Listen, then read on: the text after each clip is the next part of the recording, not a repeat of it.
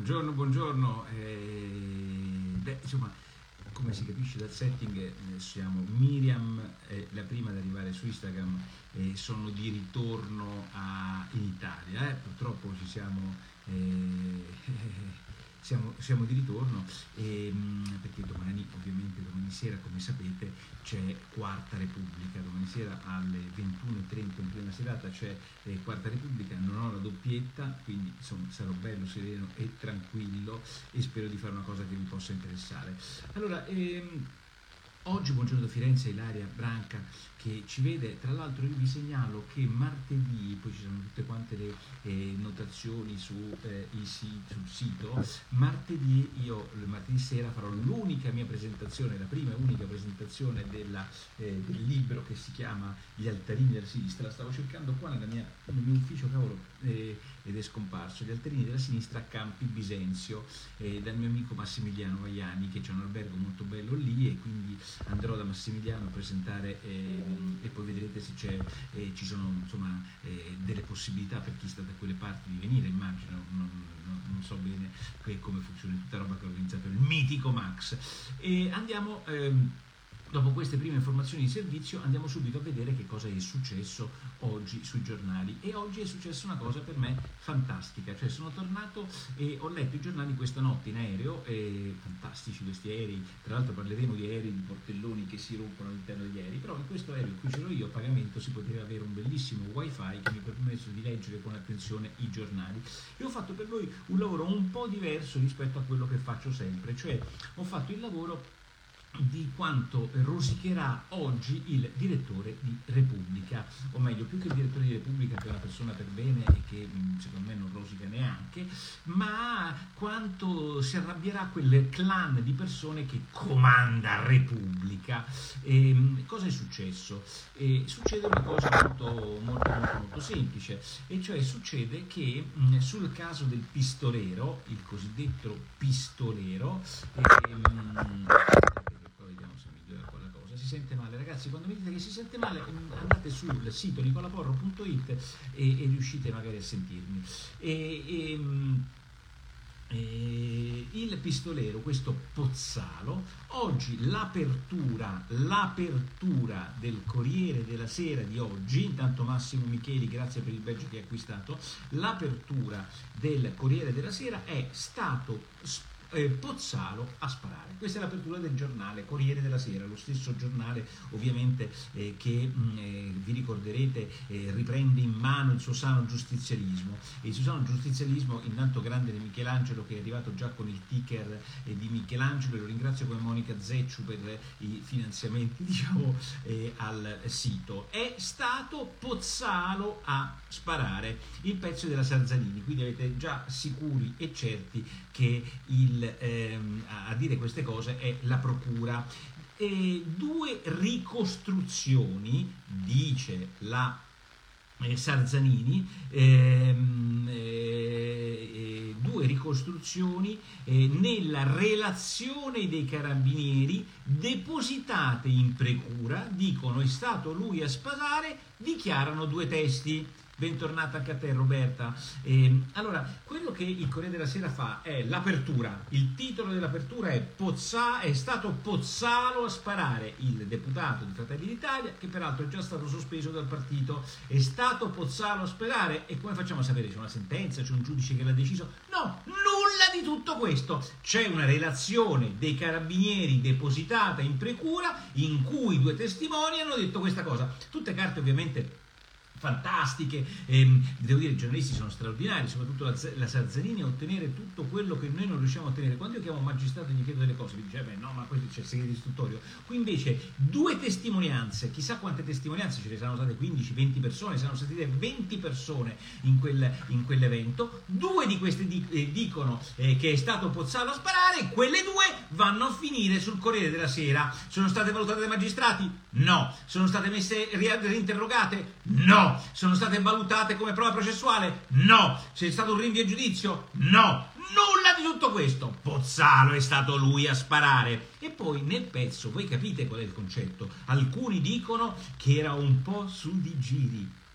Alcuni dicono che era un po' su di giri, un po' brillo. Che cazzo vuol dire un po' brillo? Avete capito la costruzione? Prima pagina del Corriere della Sera, è stato Pozzalo a sparare, due hanno detto ai carabinieri che l'hanno visto e poi era un po' su giri, è arrivato lì a luna di notte. Voglio dire, nessuno qua sta difendendo l'idea di uno, ve l'ho detto dal primo giorno, che se gira con la pistola è responsabile di quella pistola e da quella pistola è partito un colpo e quindi anche se non ha ucciso nessuno, ma avrebbe potuto uccidere qualcuno. Il punto fondamentale è la costruzione oggi del pezzo del Corriere della Sera è la costruzione di Beria, è la costruzione di Vichy, è la costruzione di Insomma, avete capito? È la costruzione per cui quello è ubriaco ha sparato e ha preso per sbaglio uno alla gamba, ma poteva anche ucciderli.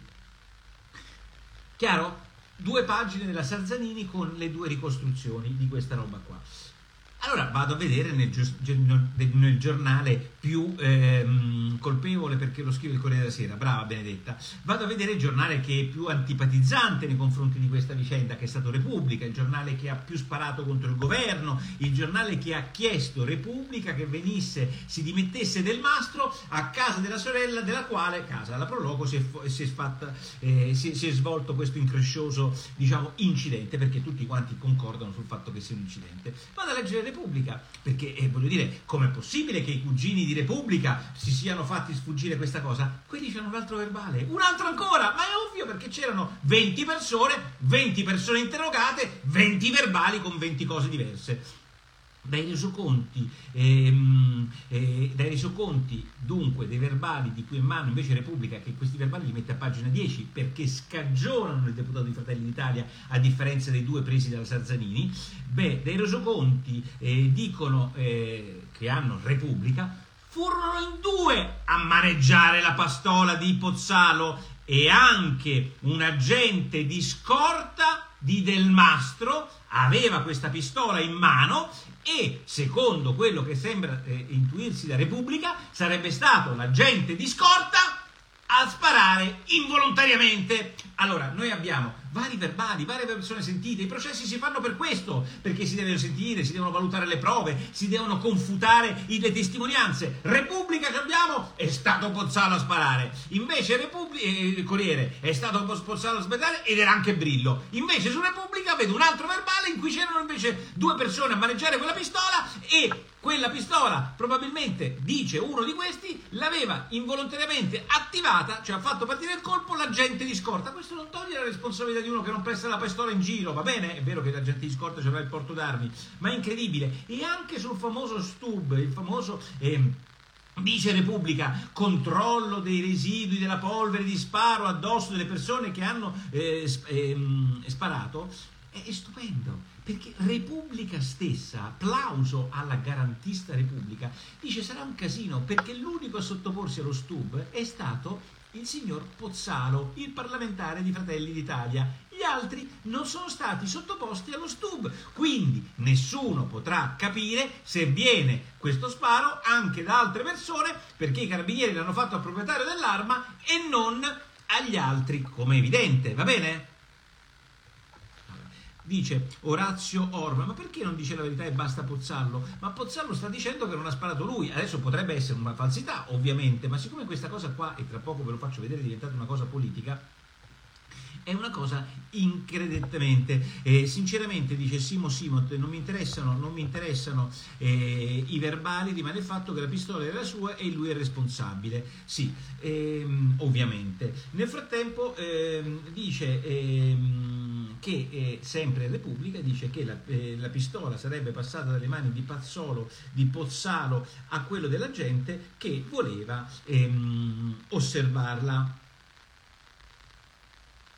Allora, io non lasciate perdere la questione, io vi voglio semplicemente significare per il caso Verdini di oggi, per il caso, per tutti i casi giudiziari, come i giornali, soprattutto alcuni giornalisti, prendano un pezzo della storia e la facciano diventare la storia. Allora io oggi in laboratorio, compratevelo, guardate la prima pagina del Corriere, due con la pistola, due testimoni vedono Pozzalo, poi vi prendete Repubblica, ovviamente pagina 10, 10 è l'agente di scorta eh, che sparò e aveva nelle mani questa cosa. Il Corriere poi ci costruisce anche la cosa che lui era ubriaco. Nel frattempo chi sarà a giudicare tutta questa roba qua? Perché questa è la cosa straordinaria. La PM che indaga scopre il giornale è stata candidata ed eletta consigliere comunale a Parma con la lista di Pizzarotti, cioè una grillina.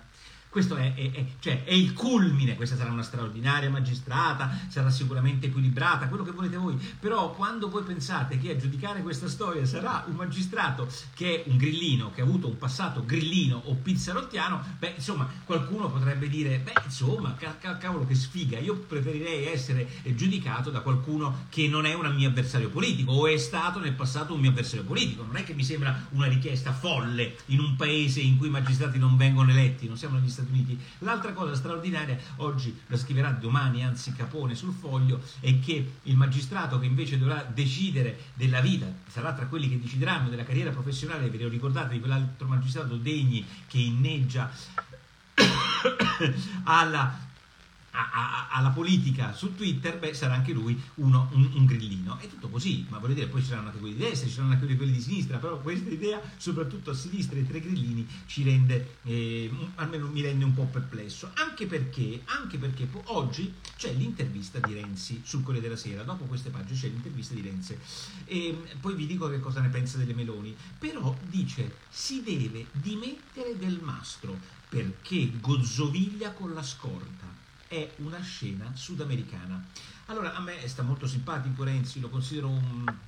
anzi, un, un, un, politico sopraffino, ma voi mi dovete spiegare, ma per quale motivo uno come Renzi che è passato dagli sputtanamenti più totali, eh, dai rapporti con la Boschi a cui ha fatto fare la riforma costituzionale, dai rapporti con Carrai che oggi continuano a dire quelli del fatto era legato ai servizi segreti, e dai rapporti ehm, eh, diciamo con l'Arabia Saudita, con Bin Salman che non piacciono a quelli di sinistra, uno che ha subito tutto sui genitori e contro e contro tutto, ha visto cos'è la gogna mediatica e la gogna giudiziaria, ma per quale motivo Renzi che deve sempre fare il fenomeno, deve... Io capisco le critiche che fa la Meloni, ovviamente non è il suo candidato, ma perché in questa vicenda di Dalmastro, che era semplicemente l'organizzatore, la sorella di questa festa dove è partito un colpo, se la deve prendere con Del Mastro chiedendo le sue dimissioni? Con quale logica è credibile Renzi quando difende se stesso e i suoi, meno perché lui difende solo se stesso, dalle mille implicazioni che giornali e magistrati lo accusano di avere, se è lui il primo a utilizzare questi strumenti contro gli altri. Ma perché deve svalvolare, come dice Cosimo Wins in questa maniera?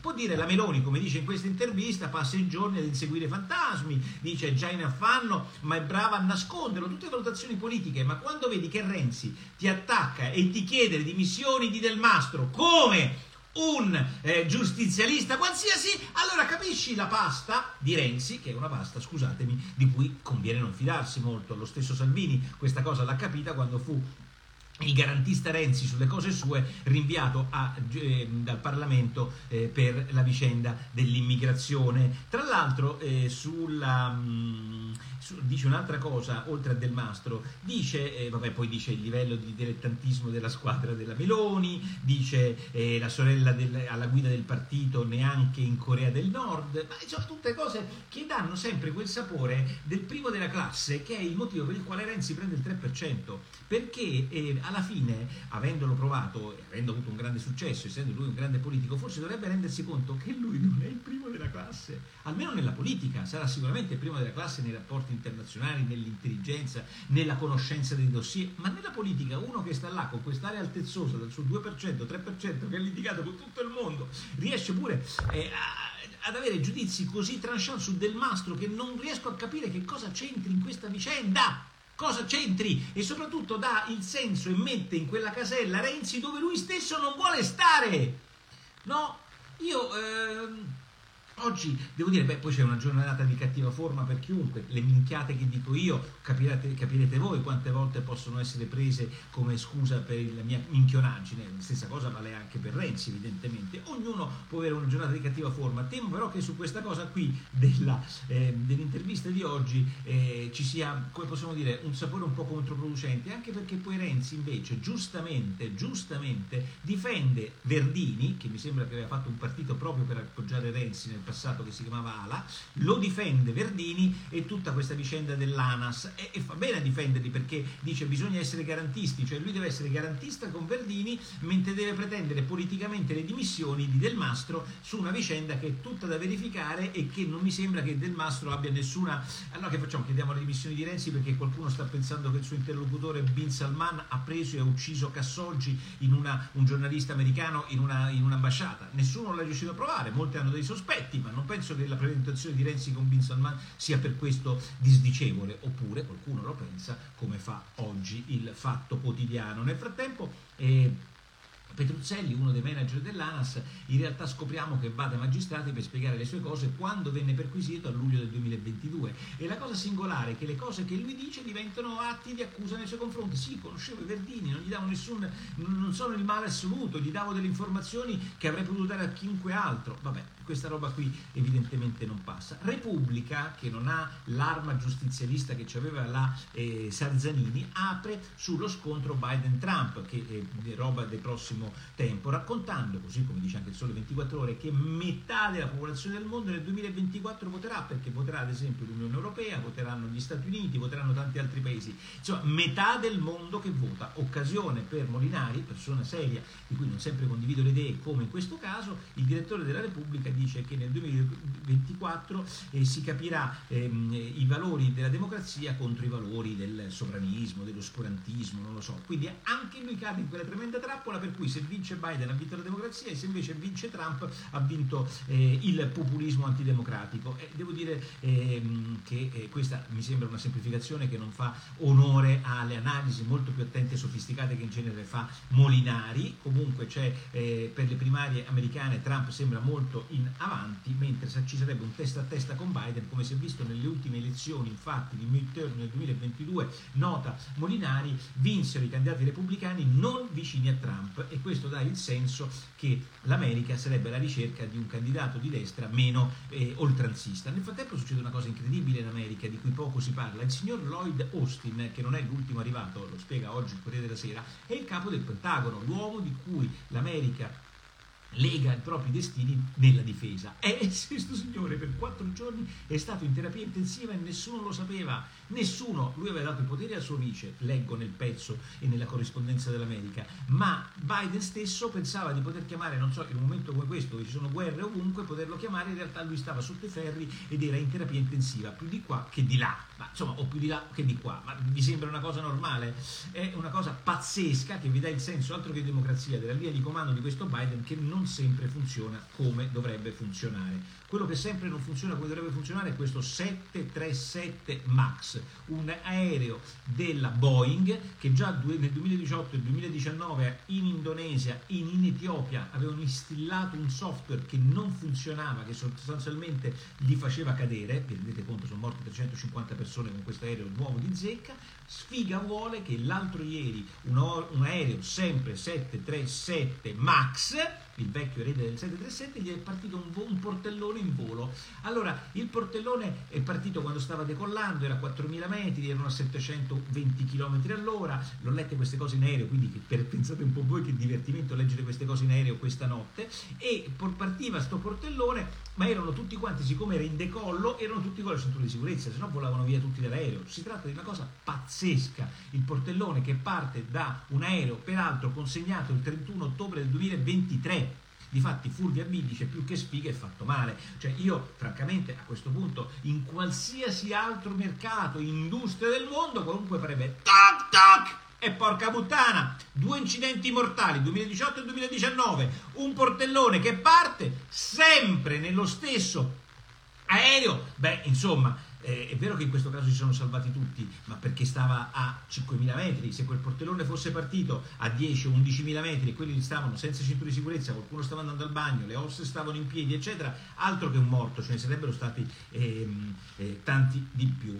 Eh, long form di Repubblica oggi per chi è interessato fa tutta un'analisi su chi comanda e chi non comanda nel, nel Vaticano e gli uomini di Bergoglio che alla fine decide sempre lui quali sono e la suora che guida ehm, il governo governatorato e anche questo è un cambio di passo pazzesco, quindi chi vuole avere tutte le informazioni su cosa succede al Vaticano legge questo, ma deve leggersi anzi anche Antonio Sorci sul libro, molto bello il pezzo che racconta con un punto di vista completamente diverso rispetto a quello di Repubblica il Vaticano diviso, perché ci sono gli ex Voitiwani e di Ratzinger che, non, che sono stati fatti fuori, ehm, oddio mio, Daniela Campo, eh, eh, o a fuera dal partellone eh, non esattamente quello che vuole Milei. Eh, il PNRR vi racconta tutto quello che c'è da sapere sul nuovo eh, P, ehm, eh, il Sole 24 tutto quello che c'è da sapere sul nuovo PNRR, i 113 obiettivi, quali sono, è una tabella fatta benissimo dal Sole 24 ore, ci spiega che arriveranno 28,8 miliardi di euro in due rate quest'anno, ma cosa dobbiamo fare per ottenere questi soldi?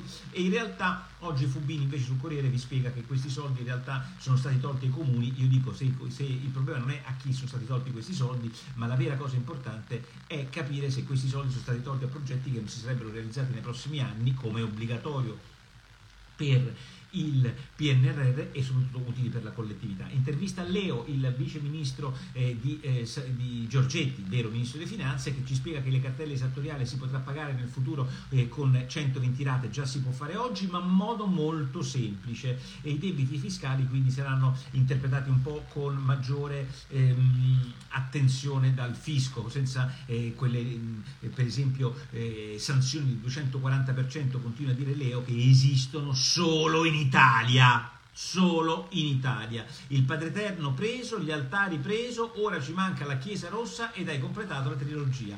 Hai ragione, il Padre Eterno liberare, gli altarini della sinistra, è vero, adesso la Chiesa Rossa hai completato la trilogia. Massimo, non ci avevo pensato, questa è una cazzo di grande idea, grandissimo, è vero, non ci avevo pensato. Il Padre Eterno liberare l'intervista a Martino, primo libro, secondo libro, gli altarini della sinistra arrivano tutti quanti di PM, il terzo dobbiamo farlo sempre un po' religioso, hai ragione.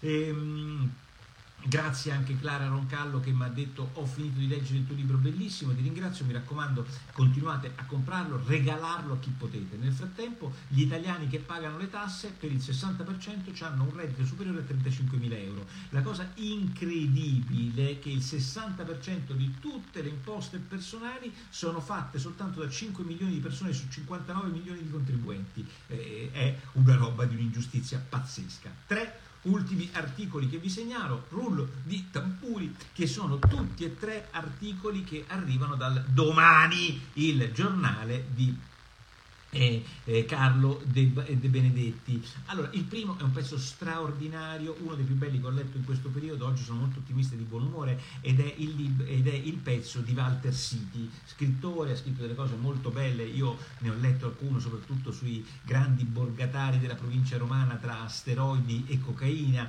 e, e omosessualità e violenze, ma come lui racconta l'intelligenza artificiale è una roba molto interessante, le grandi innovazioni tecniche non lasciano lasciano l'uomo uguale a se stesso, questo vale sia per l'IA AI sia per tutte le altre innovazioni.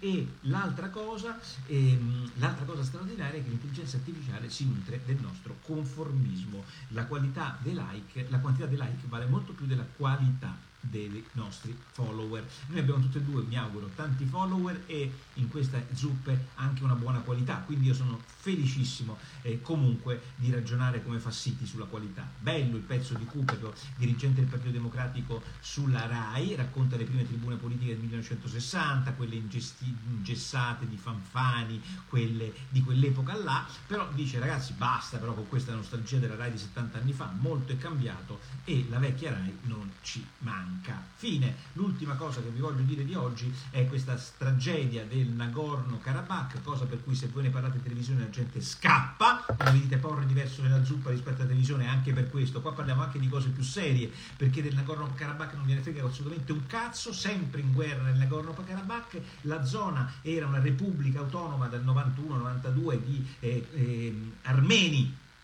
e di un po' di cristiani che sono stati fottuti dal 2020 in poi dagli attacchi dell'Azerbaigian, che mi sembra che sia maggioranza musulmana. Tutto questo è raccontato oggi dal domani e fanno bene a raccontare perché quella è una popolazione, quella degli armeni, che è sempre stata distrutta, isolata e ignorata, perché a differenza della grande tragedia eh, della Shoah, quella degli armeni eh, se ne fottono tutti e la la loro piccola repubblichina del, eh, non mi ricordo quale si, si chiama, comunque eh, il nome non è Nagorno-Karabakh, è stata di fatto oggi ripresa dall'Azerbaigian con 120.000 di questi signori armeni che sono stati cacciati a calci nel culo dalle loro case, ma nessuno, nessuno se ne occupa. Zurino 58, guerra di serie B, e in realtà ehm, il, il, popolo armeno bisognerebbe ricordarlo con un pochino più di attenzione e di conoscenza eh, della sua vicenda. Eh, si chiama, eccola, eh, mazza che brava che sai, Elisa Paci, Arzak si chiama, c'era una repubblica autonoma di questi armeni eh, che di fatto oggi è stata completamente eh, distrutta. Ehm, poi l'Armenia fu il primo stato cristiano, ce lo ricorda Dario Bellocchi, eh, poi andiamo avanti, Fabrizio Faccini, ecco vedi, Shazan era armeno, Daniel Ocampo Garcia ci ricorda. E io voglio come sempre ricordare comunque il popolo armeno perché è una di quelle cose che ancora mi fa male l'idea che ci sia dietro a questa strage e dietro a quest'ultima guerra il silenzio più totale. Bravi al domani oggi a ricordarlo. E, um, vi do appuntamento come se, eccolo qua, Ara, Arzak Ena. E, um, eh, che facciamo? Ci vediamo noi eh, ovviamente domani con la zuppa di Poro, sto riandando a Roma perché ovviamente è a Roma che si gira la Quarta Repubblica e